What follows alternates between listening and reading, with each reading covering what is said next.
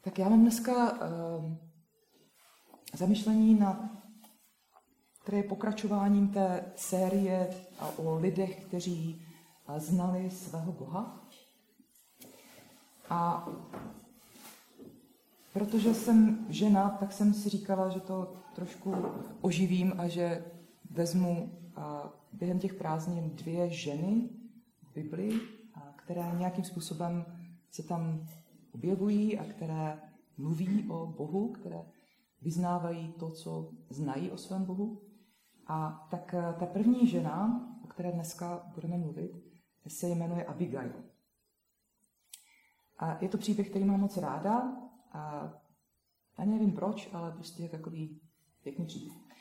A, a já jsem, když jsem jako nad tím přemýšlela, o čem to vlastně je a jak bych to jako zhrnula do jedné věty, tak jsem z toho udělala takový podtitul, který zní buď to pohádkově, tak jako napůl pohádkově a napůl jako začátek vtipu. Jak řekla včera Emča, když jsem mi to vyprávěla. Takže ten podtitul zní, je to příběh o lakomém hulvátovi, uraženém válečníkovi a moudré krasavici. Takže když si představíte, že tihle tři přijdou do baru a teď jako, jak by se to rozvíjelo dál, tak uh, o tom je ten příběh, o těchto z těch třech lidech a o tom, co se mezi nimi odehrává. A je to vlastně taková drobná epizoda uh, ze života krále Davida uh, v době, kdy ještě nebyl král. A najdeme to v první knize Samuelově v 25. kapitole.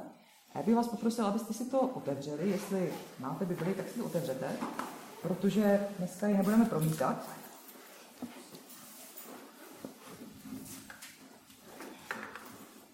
to první Samuelová 25.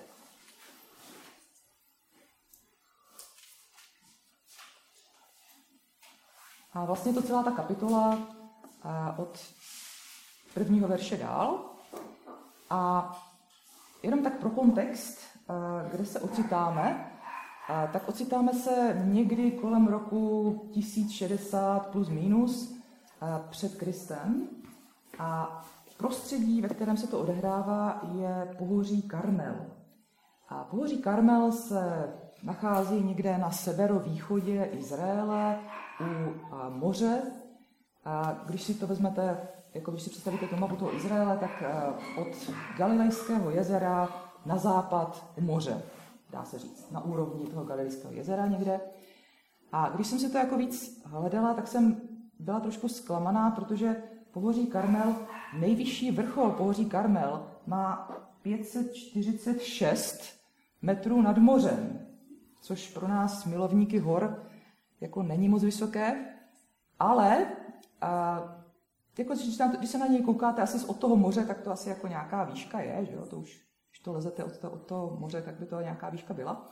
A ono je nějakým způsobem rozsáhlé a, a jsou v něm takové jako místa, jsou tam různé jeskyně a různá rokle a takové prostě a, místa, kde se vždycky jako schovávali a, lidé, kteří nějakým způsobem a, prostě byli v nesnázích.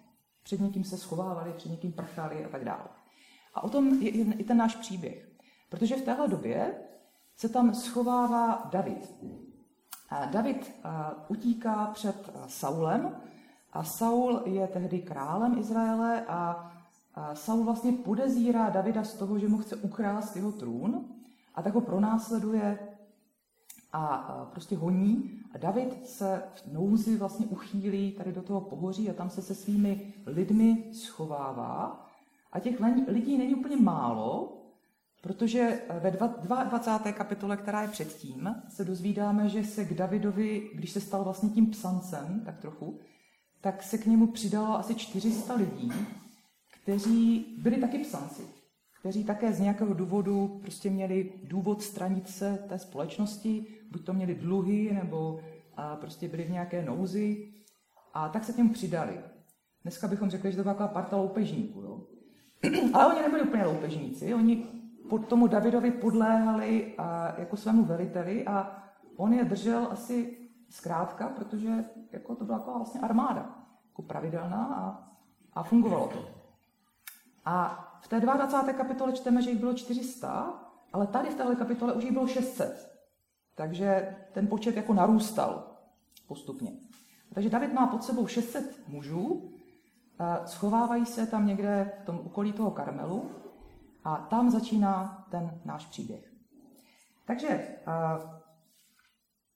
první verš té kapitoly říká, že právě zemřel prorok Samuel. Prorok Samuel byl někdo, kdo předtím vlastně tajně pomazal Davida za budoucího krále a teď umírá.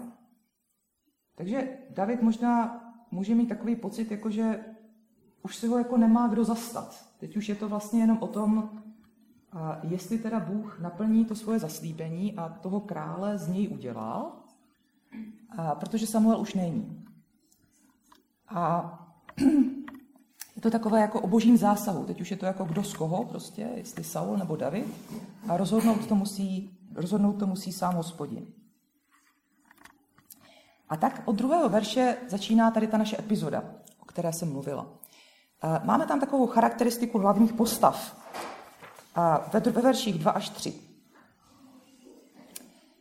Je tam nějaký muž, který má statek na tom Karmelu, na tom pohoří, má tři tisíce ovcí, tisíc kos a jmenuje se Nábal.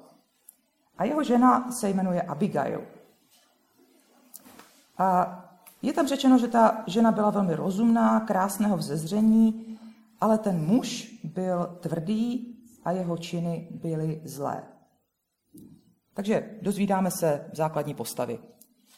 První dvě základní postavy. Třetí postavou je David. A David se doslechl, že tenhle nábal, který tam má ten statek, takže právě slaví stříž, to znamená takovou oslavu vlastně něco jako dožínky, ale když, když chováte ovce. jakože z těch ovcí ostříháte tu vlnu a tak se to oslaví, jakože to je ta úroda, jako kterou jsme tady a, vychovali, vypěstovali a teď se z toho radujeme. Takže slaví tady tu slavnost, nábal a David si říká, no, pomohlo by nám, tady těm šest, šestistům lidem, o které on se stará, a pomohlo by nám, kdyby nám nábal mohl dát nějaký příspěvek a potravinový, protože když máte na starost 600 chlapů, tak je potřebujete něčím nakrmit, ale to není úplně jednoduché. Takže David se rozhodne, že požádá toho nábala, aby u příležitosti té střiže teda jim něco dal. A pošle svoje lidi za tím nábalem a říká jim, vystupte na Karmel, jděte k nábalovi a zeptejte se ho mým jménem, jak se mu daří. Řekněte toto, buď živ, pokoj tobě, pokoj tvému domu a pokoj všemu, co máš. Právě jsem slyšel, že máš stříž.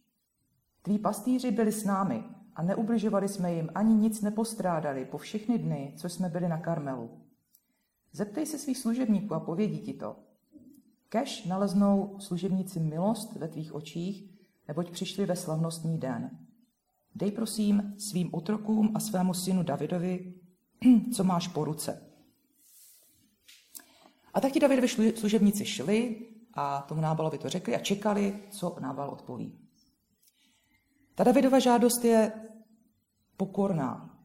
Opravdu prosí a staví tam ty služebníky do postavení otroků, dej svým otrokům a svému synu Davidovi. A jakoby dává se do takového podřízeného postavení vůči tomu Nábalovi a jakoby pokorně ho prosí, žádá, a prosím, dej nám něco z toho, co máš.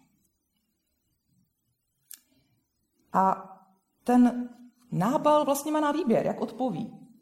Tak jak mohl odpovědět, jo? Tak mohl říct, a, jasně, tady mám něco navíc, tak si vemte.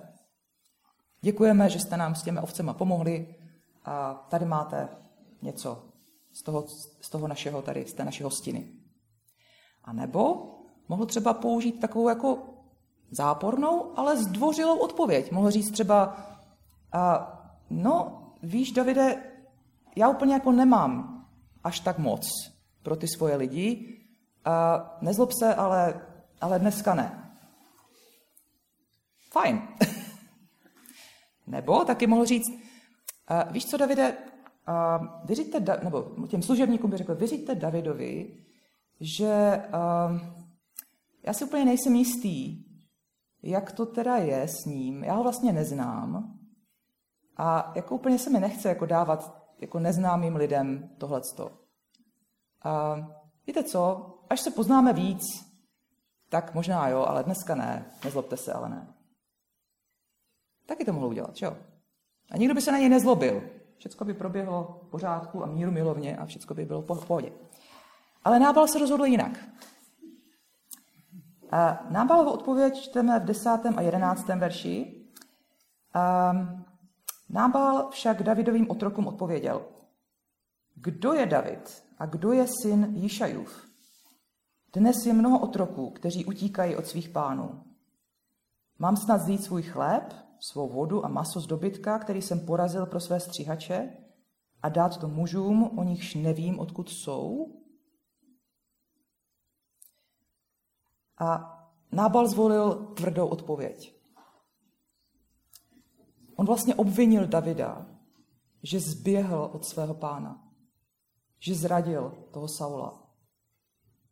Nábal se, Nábal se tváří, jako by nevěděl, jak to bylo. Což je zajímavé, protože Abigail věděla, jak to bylo. A, ale Nábal ne. A možná tam hrály roli nějaké předsudky, které měl, a nevíme. Ale v podstatě Davida obvinil ze zrady, obvinil ho ze vzpoury, ze zběhnutí od a, Saula. A,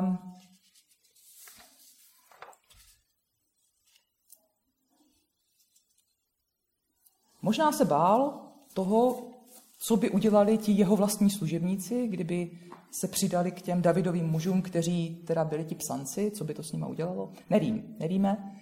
Prostě rozhodl se pro velmi tvrdou odpověď, kterou vlastně toho Davida urazil. A David reaguje rozlobeně. David se naštve. Když mu to ti služebníci přijdou říct, David neříká nic, další, nic jiného, řekne jenom připásejte si každý svůj meč. tak je evidentní, že je zle a že, eh, že se rozlobil.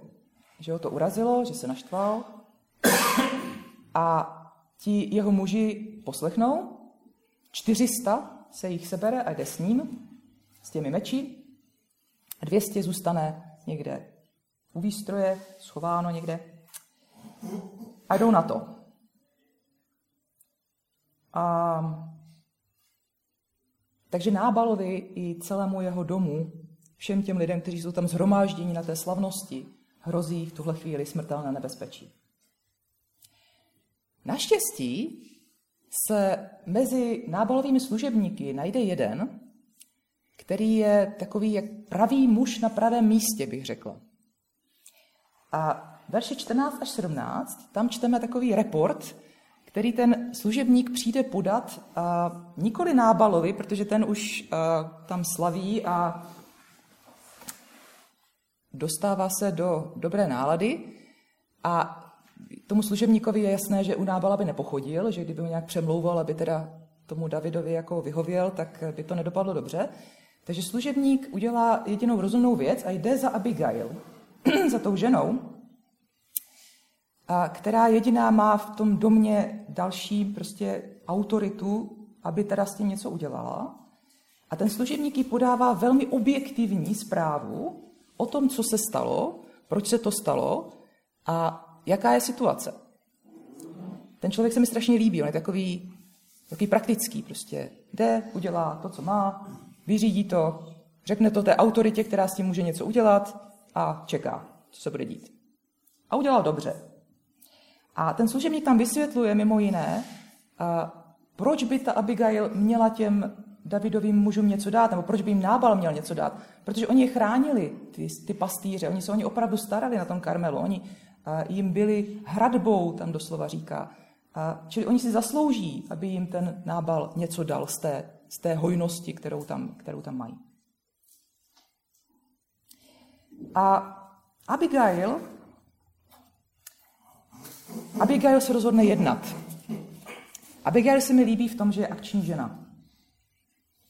Trochu mi připomíná tu ženu z přísloví 31. kapitoly, jak je tam taková ta chvála ženy statečné. A my ženy to občas čteme. Já, když jsem byla mladší, tak se mě to děsilo, ta, tahle kapitola, protože jsem si říkala, že na to rozhodně nemám být taková. Dneska už mě to tak neděsí. A dneska z toho čerpám spíš tu moudrost, která tam v těch verších je, o tom, jaká ta statečná žena má být a jaká je. A myslím si, že Abigail je takový, taková statečná žena.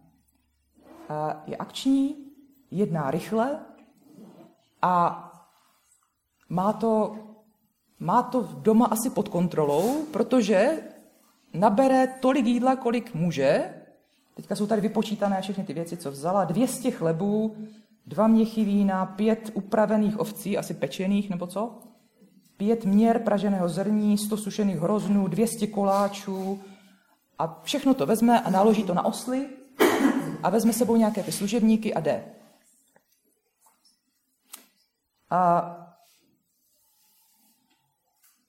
snaží se ochránit a svého muže, snaží se ochránit celou, celý ten dům, snaží se ochránit všechny ty lidi, kteří tam jsou. A, a tak zbalí to jídlo a jde. Když jsem to tak počítala, tak není to úplně dost na nasycení 600 lidí, ale, ale bude to příspěvek nějaký jako k tomu.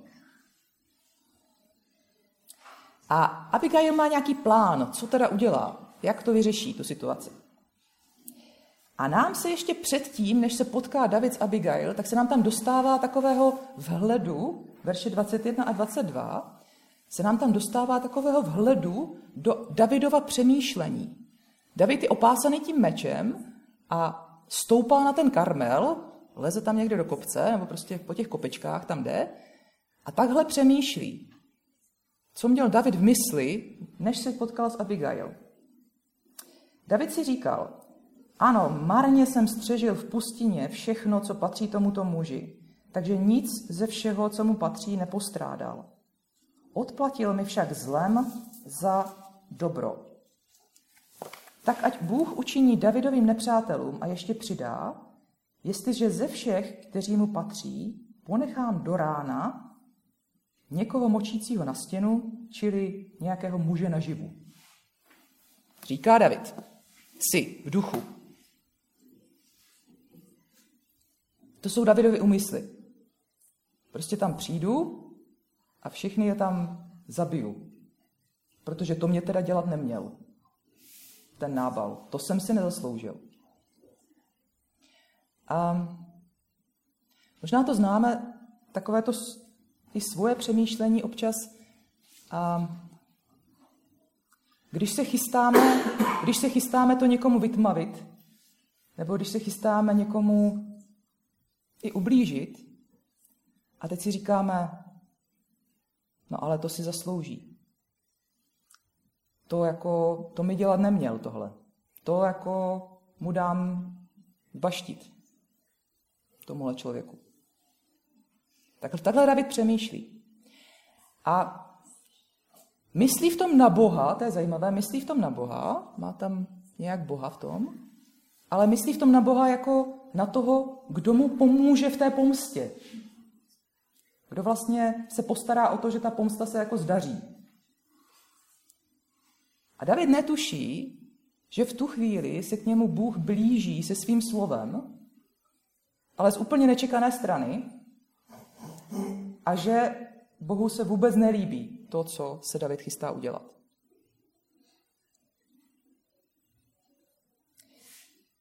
A teď dojde k tomu setkání. Prostě někde tam v údolíčku se potkají ti osly, to je Abigail a ti služebníci a ona sama prostě narazí na toho Davida, který tam stojí s tím mečem, připravený zabít všechny, kdo jsou na nábalově statku.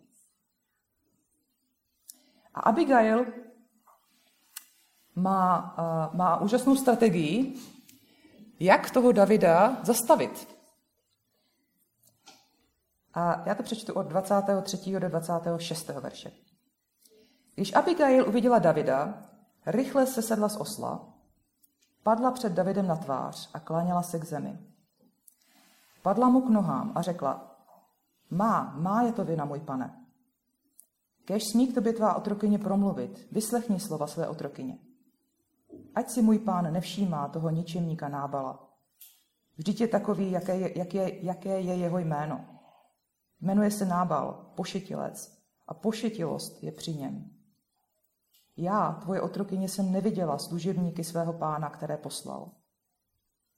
A nyní, pane, jakože živ je hospodin a jakože živ si ty, hospodin tě zadržel, abys neprodal krev a nepomohl si vlastní rukou. Abigail volí strategii pokory a takové pokory, která jakoby vyvažuje tu nábalovou urážku. Jestliže Nábal řekl, a kdo je to David? Kdo je syn Jíšajův? Nějaký, nějaký uprchlý otrok? Tak Abigail udělá to, že se pokoří před Davidem, jako by ona byla jeho otrokyně, a taky se tak oslovuje sama. A vlastně se mu omlouvá za, to, za tu urážku, kterou se mu od Nábala dostalo. Dokonce to bere na sebe, tu vinu. Říká, já jsem asi to nějak prošvihla, já jsem si nevšimla těch služebníků, já jsem nesledovala pozorně chod svého domu, jak je v té ženě statečné, že? Prostě mi to nějak uteklo a nevšimla jsem se těch služebníků, nevím, že tam přišli. A je to moje vina, odpust mi to. Já bych s tebou jednala, já bych s těmi služebníky jednala líp, já bych, já bych na to reagovala jinak.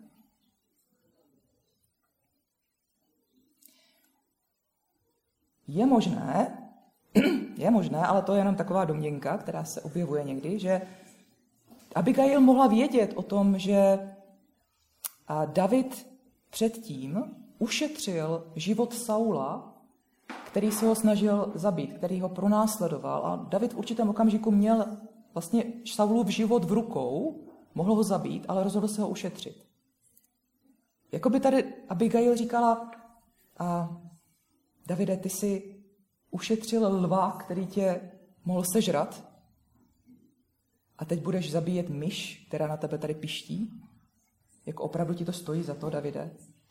Opravdu ti stojí za to ten nábal, který a, prostě není zdaleka tak významný, aby tě mohl ublížit?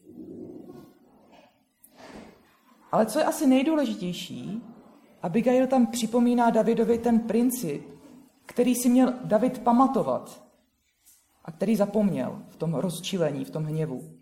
Abigail mu připomíná, že je to Bůh, který mu pomůže. Je to Bůh, který se o něj postará. Ne, že si David má pomáhat vlastní rukou, ne, že to má řešit sám a ze, své, ze svých vlastních sil a svým vlastním krvavým mečem. Hospodin tě zadržel, říká Abigail, abys neprolil krev a nepomohl si vlastní rukou. K čemu by ta pomsta byla, Davide? K čemu by to vedlo? A tady se možná dostáváme k tomu, k té otázce, jak teda Abigail znala svého Boha a co se z toho můžeme naučit my. A protože ve verších 28 až 31 čteme, co, co říká Abigail dál a ona tam jednak Davida napomíná něčem a jednak mu prorokuje, to je zajímavé, ona mu, ona mu prorokuje a to, co se v Davidově životě dál stane. Ona mu jakoby to boží slovo přináší do jeho života a, a říká mu, potvrzuje vlastně to, co Bůh už mu slíbil předtím. A já to přečtu. Vždyť hospodin jistě učiní mému pánu, Davidovi, trvalý dům. Neboť můj pán vede hospodinovi boje a po všechny tvé dny se při tobě nenašlo nic zlého. Kdyby někdo povstal, aby tě pronásledoval a usiloval o tvůj život, třeba Saul, život mého pána bude svázán do svazku žijících s hospodinem, svým tvým bohem, ale život tvých nepřátel vyvrhne jako z praku. Stane se, že až hospodin mému pánu učiní všechno dobro, které o tobě vyhlásil, a ustanoví tě vévodou nad Izraelem, ať to pro tebe není pokleskem ani výčitkou svědomí mého pána, že bezdůvodně prolil krev a že se můj pán sám pomohl. Až hospodin prokáže mému pánu dobro, vzpomeň na svou otrokyni. Tak Abigail ví, že David je ten boží bojovník, že David vede ty hospodinovi boje za Izrael, věří tomu, že Bůh ho za to odmění, věří a v boží ochranu pro Davida jak v tom současném životě, tak i v budoucím životě, v příštím životě, ve věčném životě. Zná boží vůli od Davidovi, nebo, nebo ji prostě Bůh nějakým způsobem zjevil a prorokuje mu, že se to opravdu všecko stane, že se tohle naplní, to, co mu Bůh zaslíbil. A zároveň ho napomíná a říká, nekaž si svoje svědomí hříchem a výčitkami, že si bezdůvodně prolil krev. Bůh nechce, aby si ve svém životě tímhle způsobem pomáhal. Teď se mi na tom líbí, že možná všichni, když jsme v nějakém pokušení, tak bychom si mohli jako promítnout zpětně ten čin, který před sebou máme a říct si, jak se na něj budu dívat za týden, za měsíc, za rok, ve zpětném pohledu. Povede to k výčitkám, povede to k poskvrně mého svědomí, povede, povede to k prostě zlým věcem v mém životě? Ten zpětný pohled nám někdy pomůže zhodnotit to, k čemu se chystáme a to, a co nás pokouší. A tak, tak Abigail ví, nebo tuší, že je vlastně použitá jako boží posel pro toho Davida a taky pokorná, bere na sebe tu vinu, vinu pardon, bere na sebe tu vinu ale zároveň je odvážná a říká mu to tak, jak to je. Říká mu pravdu, říká mu boží pravdu do jeho života. Teď přijde úžasná Davidova reakce. A David Abigail odpověděl. Požehnaný je hospodin Bůh Izraele, že tě dnes poslal, abys mi vyšla naproti. Požehnaná je tvá rozvaha a požehnaná jsi ty, že jsi mě dnes zadržela, abych neprolil krev a nepomohl si sám vlastní rukou. Wow. To je reakce na napomenutí. A jako jestli David něco uměl opravdu dobře, tak uměl skvěle reagovat na napomenutí. Když do jeho života přišel někdo, kdo mu řekl, Davide, neděláš to dobře, hospodinu se to nelíbí.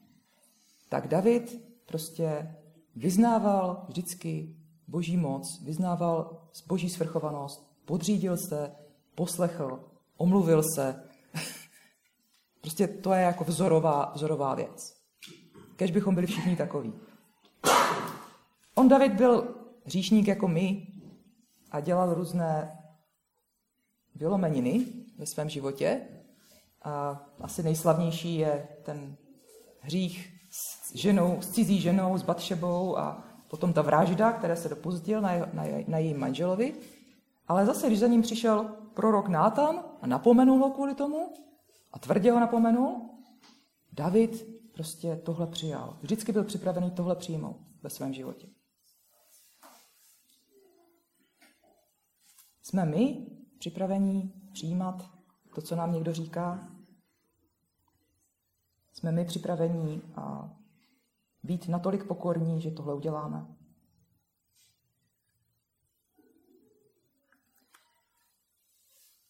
jak to skončilo? Tak uh, skončilo to zajímavě. Uh, Abigail se vrátila domů, počkala, až uh, skončila slavnost stříže a ráno uh, svému muži, který mezi tím vystřízlivěl, oznámila, co se vlastně všecko stalo. Celou tu, celý ten příběh mu řekla. A tady je zajímavý bod. Já jsem si vždycky myslela, že v tomhle bodě se Nábal rozčílil, jako na Abigail, a že ho z toho kleplo. Protože to je tam, takhle to z toho jako na, na první pohled vyplývá. Ale prý to tak není. prý podle komentářů a podle chytrých lidí, kteří uh, rozumíte hebrejštině, tak prý je tam napsáno, že se Nábal zděsil. Že on vlastně zemřel na strach. Teď je otázka, z čeho se zděsil. Jestli jako z toho nebezpečí, které, které mu těsně uniklo, nebo z toho, co sám, jako, že si uvědomil, co sám teda způsobil, jaký průšvih způsobil sám, nebo čeho se zděsil, já nevím, ale prostě je to napsané, nebo z těch slov prý jako v té hebrejštině vyplývá, že zemřel vlastně strachy, že, nebo že, tam, že ten, já nevím, co to bylo, jestli mrtvice nebo něco, prostě Bůh ho nějak zasáhl, a, ale že to bylo ze strachu, že to nebylo z hněvu. Tak to je zajímavé. Každopádně a prostě po několika dnech a Nábal zemřel. A David, když si to dozvěděl, tak poděkoval Bohu, že, že tedy opravdu pomstil jeho křivdu a že a si tedy sám opravdu nemusel pomoci vlastní rukou, ale že Bůh se postaral o to, aby to bylo, aby to bylo vyrovnané. A potom David udělal další krok a řekl si, ta Abigail, to je ženská. Nejenom, že je krásná, ale je i moudrá, je zbožná, je odvážná, tu chci. I vypravil za ní posly a řekl, a, tě za ženu. A Abigail reaguje jako obvykle, velmi pokorně a říká, já budu tou, která umývá nohy služebníkům mého pána. Já budu ta, která půjde za Davidem, která mu bude sloužit a která bude pomáhat mu v tom, co on bude dělat. A tak se za ním vypraví, stane se jeho ženou. Um, takže je to vlastně taková love story. Ale, ale trošku jinak. Tak já jsem chtěla ještě tak zhrnout možná něco, co se z toho můžeme my naučit. Myslím, že všichni se občas ocitáme v situacích, kdy, kdy potřebujeme usmířit nějaký hněv. Buď to náš, vlastní, anebo se někdy ocitáme v situaci, kdy kolem nás jsou rozhněvaní lidé, kteří mezi sebou nějak něco mají, nějaký spor a zlobí se jeden na druhého a křičí a, a tak dále. A myslím, že to co, na, to, co dělá Abigail, jak se staví mezi ty dvě rozhněvané strany, jak uh, to upokojuje tu situaci, jak se snaží tam přinést uh, tu vlastní pokoru, jak uh, jak vlastně bere část té viny na sebe, což je, což je až takové jako kristovské. Prostě to udělal Ježíš, že on vzal naši vinu na sebe. Cizí vinu, kterou, která nebyla jeho, on ji vzal na sebe. A Abigail to dělá. A myslím si, že to může být pro nás inspirace právě pro tyhle situace. Když jsme naštvaní, někdy potřebujeme tu vinu a jakoby zastavit sami v sobě a nedávat to sežrat těm druhým. A jak někdo, vždycky, jak někdo moudře řekl, za vinu musí vždycky někdo zaplatit. za všechny viny zaplatil Ježíš. A kdo zaplatí za tu vinu, kvůli které se já teď zlobím, kvůli které jsem já teď naštvaný? Nechám tu Ježíšovu oběť, aby za to zaplatila? Zastavím tu vinu u sebe? Zastavím ten hněv u sebe? A nebo zničím všechno kolem sebe, protože se hněvám? Takže usmířování hněvu je jedna věc, kterou se můžeme od Abigail učit. Potom tady máme něco pro, pro ty urážky, nebo pro tu urážlivost a ješitnost. A Bohu patří ta pomsta, Bohu patří soud, Bohu patří ta odplata, ne nám. A on pomstí naše křivdy. Nepomáhajme si vlastní rukou, nepomáhajme si těma vlastníma silama a vlastníma prostředkama. Protože toho budeme jednou litovat. Bude to skvrna na našem svědomí a na naší pověsti, jak říká Abigail. A napadly mě k tomu verše s Filipským a z druhé kapitoly, takové ty známé verše. Nic nedělejte ze soupeření ani z ješitností. Nejbrž v pokoře pokládejte jeden druhého za přednějšího než sebe. Ať je ve vás stejné, přímíš, stejné smýšlení, jako je v Kristu Ježíši. Tedy nás Abigail zve do té pokory, zve, zve nás do a toho, abychom odmítali ješitnost a soupeření. Někdy nás Bůh posílá, abychom byli pro, druhý, pro druhé lidi a těmi jeho posly, abychom za nimi šli a abychom je varovali před hříchem, který se chystají spáchat. Posílá nás, abychom je napomenuli. A myslím si, že to spojení pokory a odvahy, která, které vidíme u Abigail, nám v tom může být obrovským pozbuzením. Pro mě to aspoň pozbuzením je, protože pro mě tyhle situace jsou těžké. A není to pro nikoho příjemné, když máte prostě za někým jít a říct mu jako prostě řešíš. Nebo prostě tohle neděláš dobře. Nebo dej si pozor jako tady v téhle situaci. To není pro nikoho příjemné pro žádnou tu stranu, ale Abigail je v tom vzorem toho spojení pokory a odvahy. Na jednu stranu velmi pokorná, na druhou stranu má tu odvahu říct Davidovi pravdu. Můžeme se tím inspirovat a, a použít to, až, až přijde správný čas. A nakonec a jak už jsem říkala, a Davidova ochota to napomenutí přijmout. Když za námi někdo přijde, když nám něco takového řekne, a jako buďme ochotní o tom přemýšlet, buďme ochotní slyšet ten boží hlas v tom napomenutí a přijmout to, co, to, co nám Bůh říká k tomu. Buďme ochotní a prosit za odpuštění, buďme ochotní a být ti, kdo se pokoří pod tu boží ruku. Poslechnou ho. Tak eh, doufám, že se vám epizoda ze života krále Davida eh, líbila a že jsme se něco naučili od Abigail. Tak eh, můžeme se teď modlit a za tyto věci v našem životě můžeme děkovat Bohu, že přichází do našeho života, že nás zastavuje, že nás napomíná, že nás chrání, že On je ten, kdo má na starost naši pověst a že na něho se můžeme v tomhle spolehat.